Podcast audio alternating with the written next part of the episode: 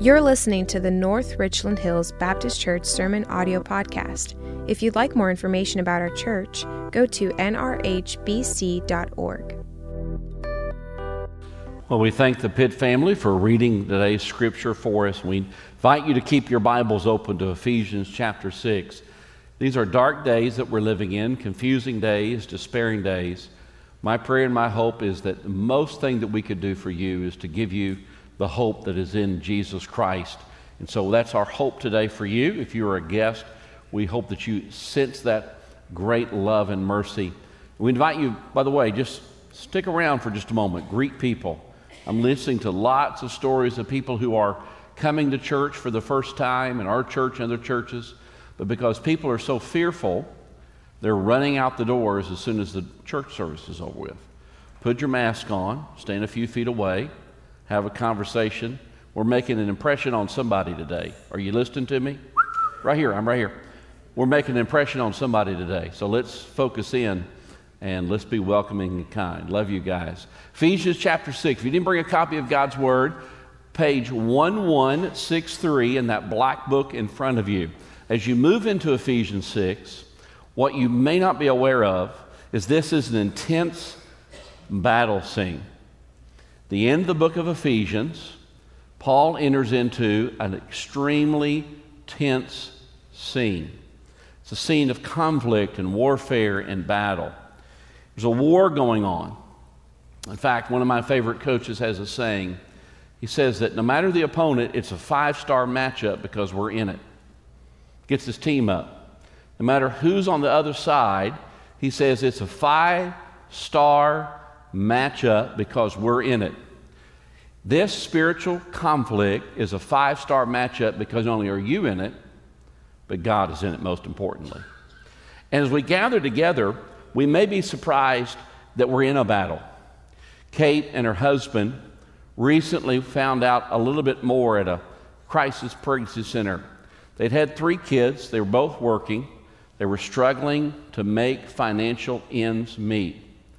And so this couple, again, parents of three, were considering aborting this fourth child. It was an unplanned pregnancy.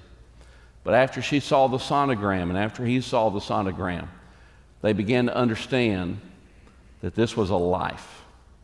That's spiritual conflict. It's a difficult day that we're living in. Take a man named Aquila, not his real name. He lives in a place where Christianity is illegal.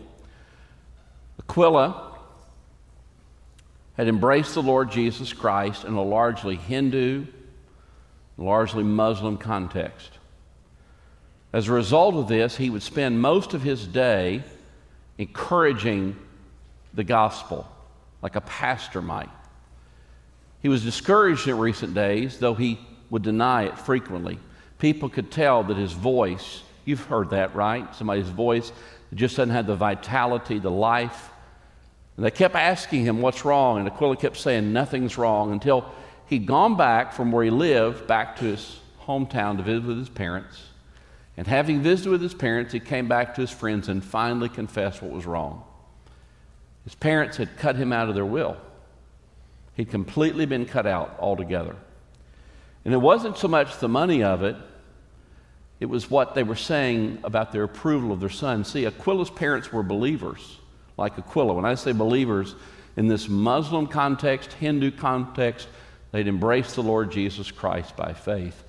But they felt that instead of spending his day spreading the gospel in this dark place, that he should come and take care of them all the time. Therefore, they cut him out and gave the money to the rest of the children. This is a spiritually dark time. This is spiritual warfare.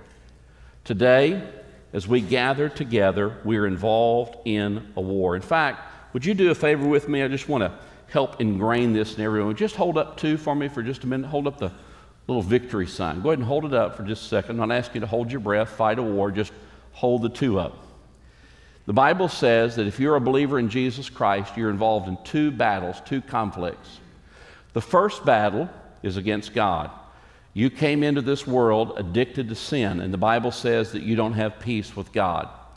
But the moment you surrender to God at the cross of Jesus, you make peace with God. Now keep the two up just for another minute. You make peace with God at the cross. But the moment you make peace with God, Satan declares war on you. You're in two battles in life. Thank you for holding it up. Put it down. Now, let me ask you a personal question. Who are you battling today? Are you battling God? Are you battling Satan? Every human being is involved in two conflicts at one time or another. If you've yet to embrace Christ by faith, your fight is against God. If you have embraced the Lord Jesus Christ, you're at conflict with Satan. He's declared war on you. Today, I want to help you with this invisible cosmic conflict that the Bible speaks about and the family read about a moment ago. To do so, I want you to see three levels of engagement. The first of which, in front of us, beginning in verse 12, is what I'm calling the gift of spiritual sight. The gift of spiritual sight. Verse 12 of Ephesians 6. Let's just read it again. Let's just ingrain it in our mind fact, at the exit, as we exit a moment, we'll recite these words together. The Bible says, For we do not wrestle against flesh and blood. blood. So we're not fighting stuff that I can see. But we wrestle against this, against the rulers, against authorities, against the cosmic powers over this present darkness. We wrestle against the spiritual forces of evil in heavenly places. So the Bible's teaching us that we're involved in a conflict that is at once invisible and real. From my viewpoint, because it is invisible, most people don't think it's real. Take your Bibles, if you will, and turn back to 2 Kings chapter 6 with me. 2 Kings 6, you're going to want to see this. You're going to think the pastor is making this up if you don't turn there. You've always got to turn your Bible when you come to church. Lots of pastors lie, lots of them. You think I'm joking every time I say that. I turn the TV on, they lie all the time when I watch those religious dudes on there. So 2 Kings chapter 6, if you didn't again bring a copy of God's Word and you're new to this, you're going to be turning to page 367 in that black book, that black Bible. When you land there, what you need to be aware of this is an old, old story, 3,000 plus years old. Israel is at conflict with Syria. Syria goes by a different name in this time. When we pick up reading in verse 15 of 2 Kings chapter 6. When the servant of the man of God, that's Elisha, I S H A, Elisha, the servant of the man of God, rose early in the morning and went out, behold, an army with horses and chariots was all around the city. And the servant said, Alas, my master, what shall we do? He said, Do not be afraid, for those who are with us are more than those who are with them. Then Elisha prayed and said, O Lord, please open his eyes that he may see. At verse 17, highlight that, underline that. Please open his eyes that he may see. So the Lord opened the eyes of the young man, and he saw. And behold, the mountain was full of horses and chariots of fire all around Elisha. And when the Syrians came down against him, Elisha prayed to the Lord and said, Please strike down this people with blindness. So he struck them with blindness in accordance with the prayer of Elisha. And Elisha said to them, This is not the way, this is not the city. Follow me, and I will bring you to the man whom you seek. And he led them to Samaria. This is an awesome story. Maybe you've never encountered it. Let me bring you up to date just briefly. Elisha is a Hall of Fame spiritual giant. If we gave gold jackets and busts to the great men of God, Elisha would get a gold jacket. You know what I'm saying? He is Canton worthy. He's Cooperstown worthy. He's just that good. So Elisha, having a battle on his hand, he's got this servant, this assistant, who has physical sight, but he has no spiritual sight. And he wakes up and he says, The enemy has surrounded us. Elisha says, God, would you give him spiritual sight? And so here it is God lifts the curtain for the servant. And it's right there that he's able to see that God's forces are plentiful. You know, you and I are like Elisha's servant. We may have physical sight, but we do not have spiritual sight. We can see physical forces, but we cannot see spiritual sources. We can see physical reality, but we do not see spiritual reality. Let me ask you a question for you to entertain for just a few moments. What if God were to lift the curtain for you? What if instead of the servant of Elisha, what if it was the what if it was you?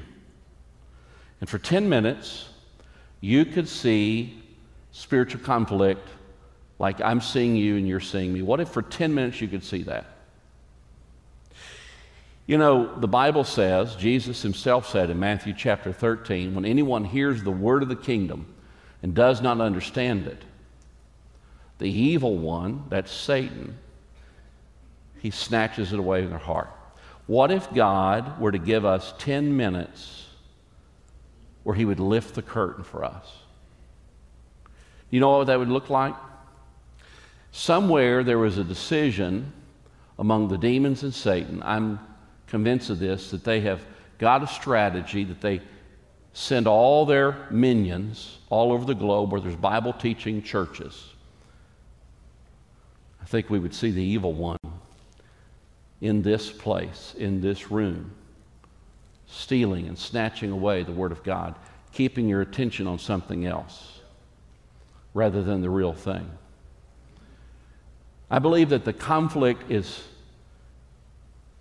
is real, but I believe it is higher and more intense than any of you who've engaged in Afghanistan, Iraq, Vietnam, Korea. And I said that with all due respect. I am the son of a, of a Vietnam vet. Maybe you've got an uncle or a father in your family. Maybe it's you, where they just won't speak of what was done over there. My father was much the same way. I'm telling you, I think if you had 10 minutes to see this kind of conflict, you wouldn't talk about it either.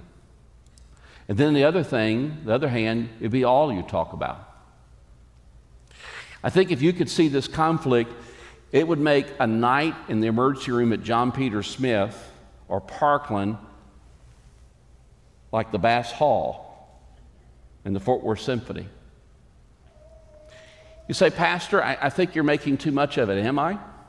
The Son of God in all his wisdom was crucified to achieve victory in this spiritual conflict. If you can get PSD, PTSD for what we engage with, surely this would happen in this regard as well. If you were to see this conflict, your mind wouldn't calm down. You'd be keyed up. You couldn't sleep for days and for hours. This is the kind of conflict, mama, that's going around your babies. This is the kind of conflict, daddy, that's going around with your teenagers. There is a target on our back as believers. If we and I saw this conflict, even the most experienced of us would say, I have no idea that this was happening. See, spiritual blindness impairs our spiritual sight. It does not give us the eyes to see spiritual truth. Spiritual blindness is an impaired ability to see what is around us spiritually. And I want to say this with all due respect. We have blind people who come to our church, and I don't mean to disparage you at all, but spiritual blindness is far worse than physical blindness. Do you know why? Perhaps the most famous Christian ever lived was given physical blindness at his conversion, Saul.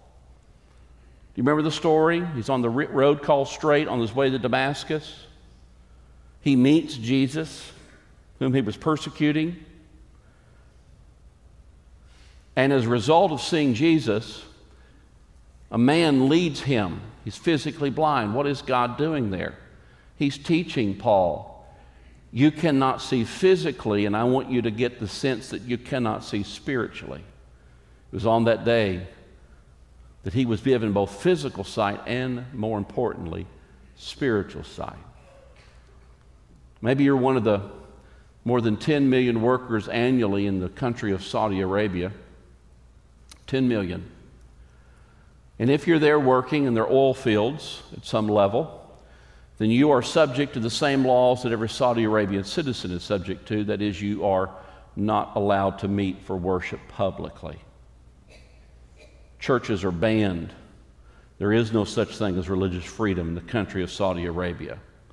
You cannot meet to encourage one another. You cannot meet for someone to communicate the Word of God. You cannot meet so that your voices can lift up the Lord and exalt Him. And if you were to be caught evangelizing, sharing the good news of Jesus Christ, you would be subject to cruel penalties. Make no mistake about it, in spiritual conflict, the tip of the spear is evangelism. The tip of the spear, the edge of the knife, is missions. The evil one abhors when someone comes out of darkness and is given spiritual sight into the light pastor, younger than me in southern India, known as the Bible Belt, but even the Bible Belt, there's very little gospel in India. He puts a sign up above his church in recent months. And when he put the sign up, a mob violently attacked him. This is spiritual warfare. This is spiritual conflict. This is going on. It is not seen, but it is real. And Saul was given a few days of blindness so that he would be reminded that he wasn't seeing spiritually. And Elisha's, Elisha's servant was given the ability to see just 10 minutes, if you will, spiritually.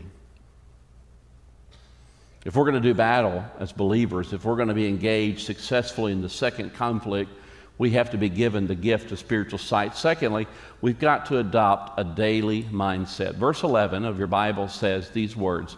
Just key on the first two words of verse 11 put on the whole armor of God.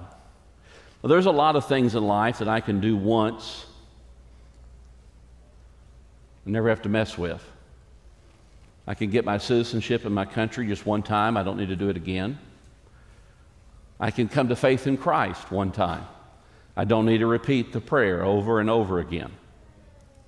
But there are some things that need repeating. I ate breakfast yesterday. I'm going to want to eat today, right? All the men in the room said amen. And spiritual battle and conflict is like that. It is not a one time thing, it is a daily thing. If all I could do in this series, if all that I were to do in this series is to alert you to just to be vigilant.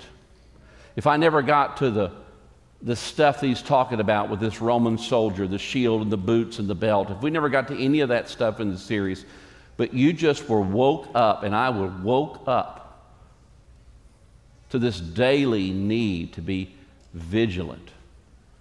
The Bible says in verse 11 that we are to adopt this daily mindset.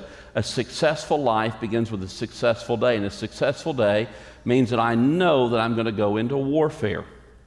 I was surprised to learn this. The Golden Gate Bridge, most of you have seen it, either in person or you've seen it online or television. And when you see that, it has a characteristic orange color. Now, I'd never given too much thought about the painting of the Golden Gate Bridge, but somebody said to me, Do you know how often they paint that?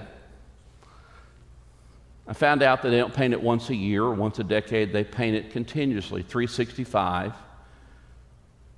The reason is there's a high salt content in the Bay Area, and if they're not continually painting the bridge, then rust happens.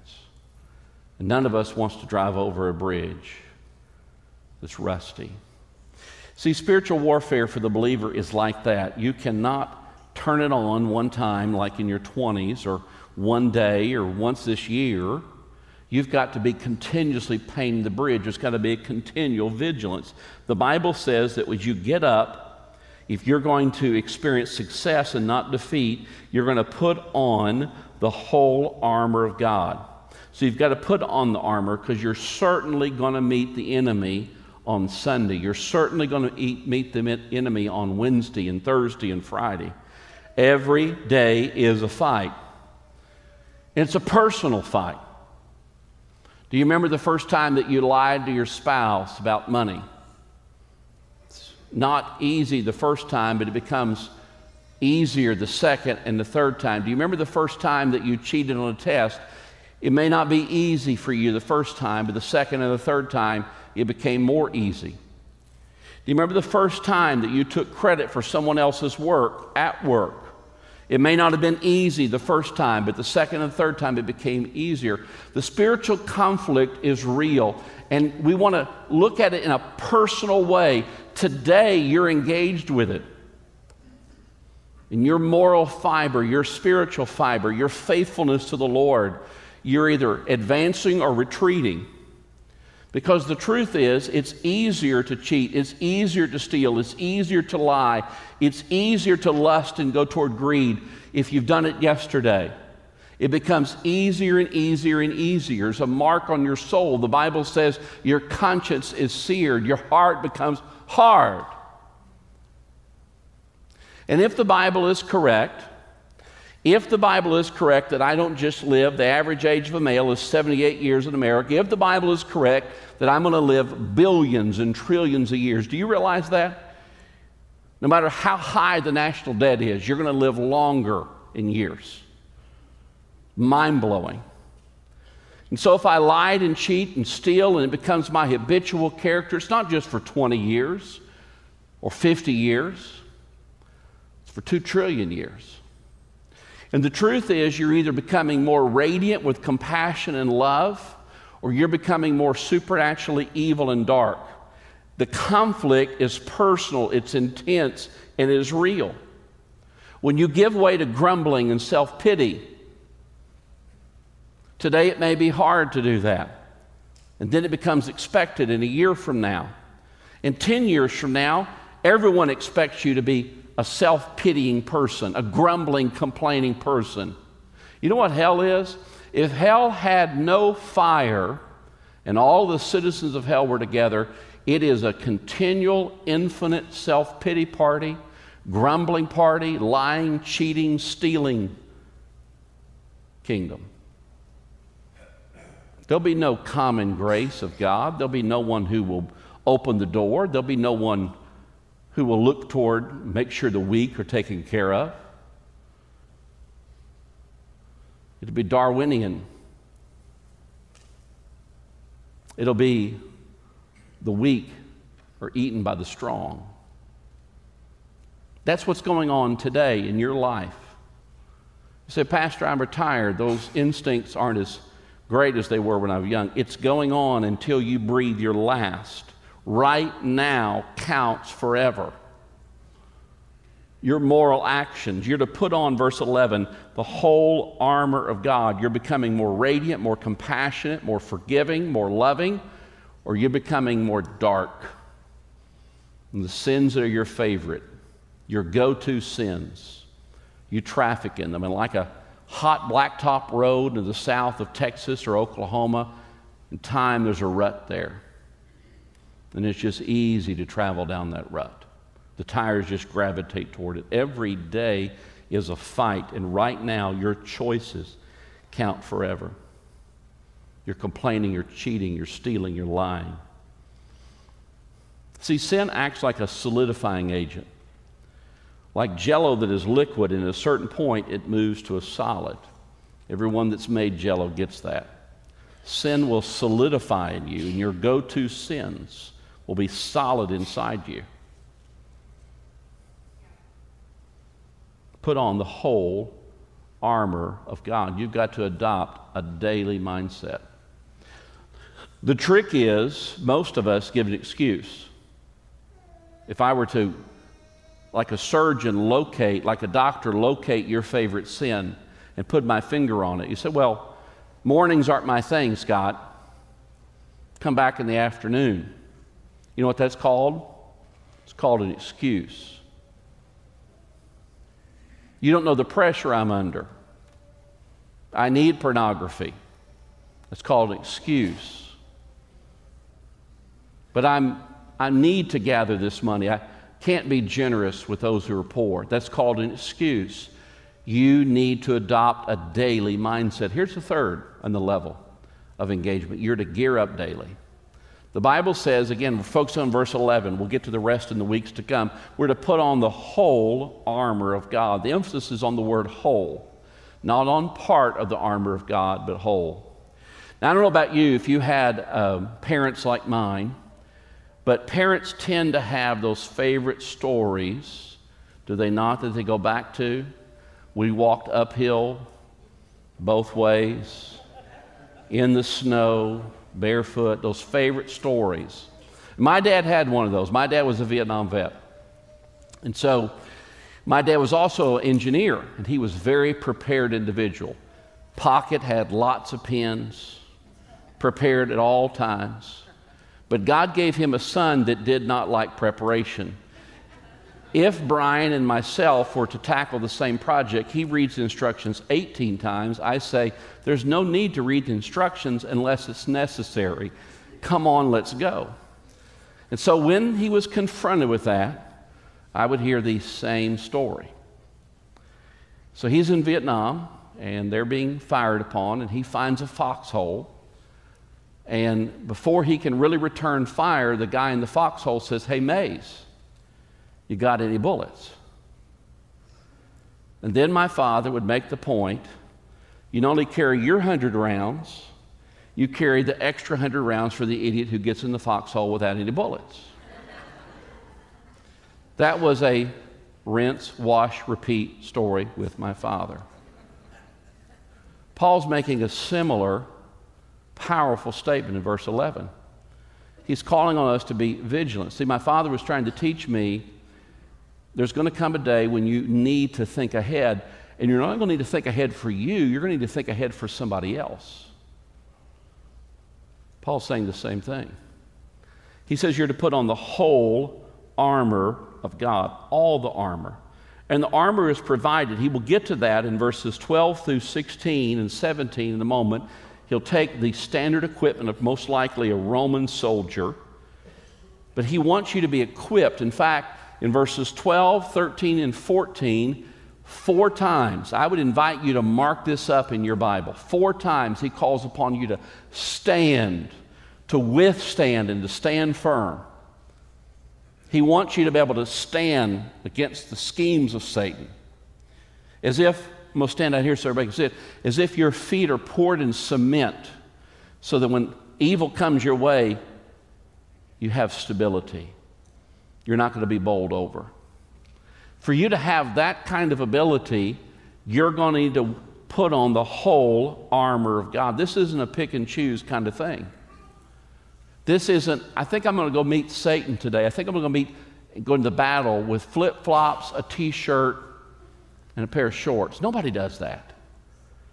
Nobody's that kind of idiot for the most part.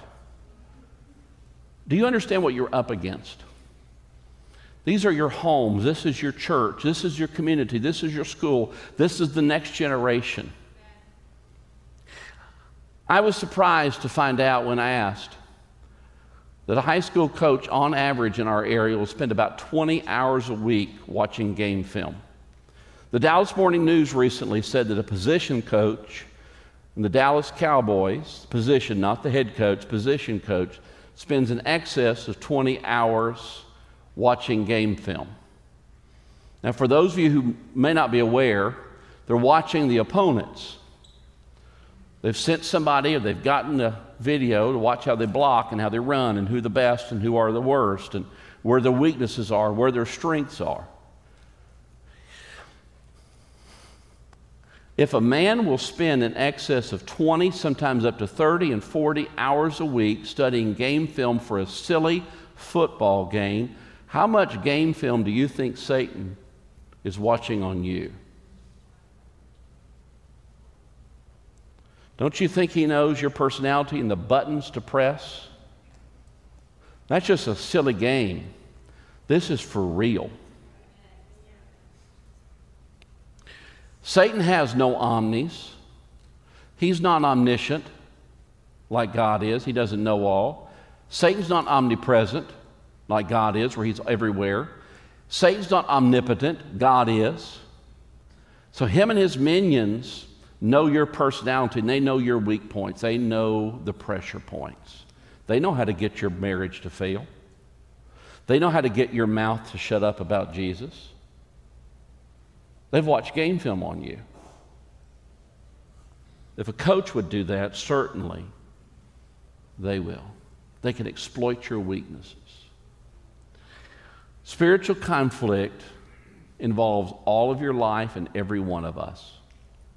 There's not a man, woman, there's not a child, boy, or girl that can escape this. There's not a bunker, there's not a safety net where you can escape this this side of life. It engages all of us. You've got to gear up daily. The Bible calls upon you to stand firm, to withstand. On a personal level, you're to do this. Because if you're defeated, it's easier for others to be defeated around you. When you're strong, it's easier for others to be strong. And if you're a father and a mother, you've got to be faithful. You've got to be strong in Christ in verse 10. Mom, he's coming after your children. Dad, he's coming after your teenagers. Grandparents, if your adult kids are out to lunch spiritually, He's going to come after your grandchildren. You've got to be geared up. He's coming after a church that speaks God's word and moves in the community and wants to communicate light in a dark community. We're fighting not against our children, not against our boss.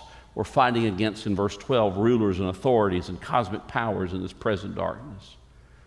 And you cannot fight a spiritual battle any other way than spiritual. Did you hear about the cop that was watching a reality TV show? And the bad guy went for his gun and the cop shot his television? Instinct, evidently. If you think that you can fight physically what is a spiritual battle, you're just as silly as someone who shoots their television. You've got to fight spiritual temptation spiritually. You cannot faint. You've got to be a person of courage. The Bible says cowards are cast out of heaven on purpose. When you're given the grace at salvation, you're given great courage. I close with this. Several years ago, my family, with some of you, went to Israel for the first time. I wanted my wife to go to Israel with me for the first time, and she was just totally against it. She said, What, what happens if we both die? Who's going to raise our kids? Somebody will come along and take care of them.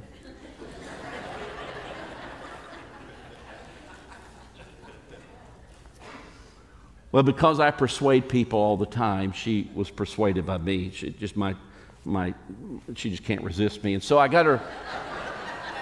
I got her to come to Israel with me. We had a great 10 days together, or whatever it was. The kids went too. She actually won.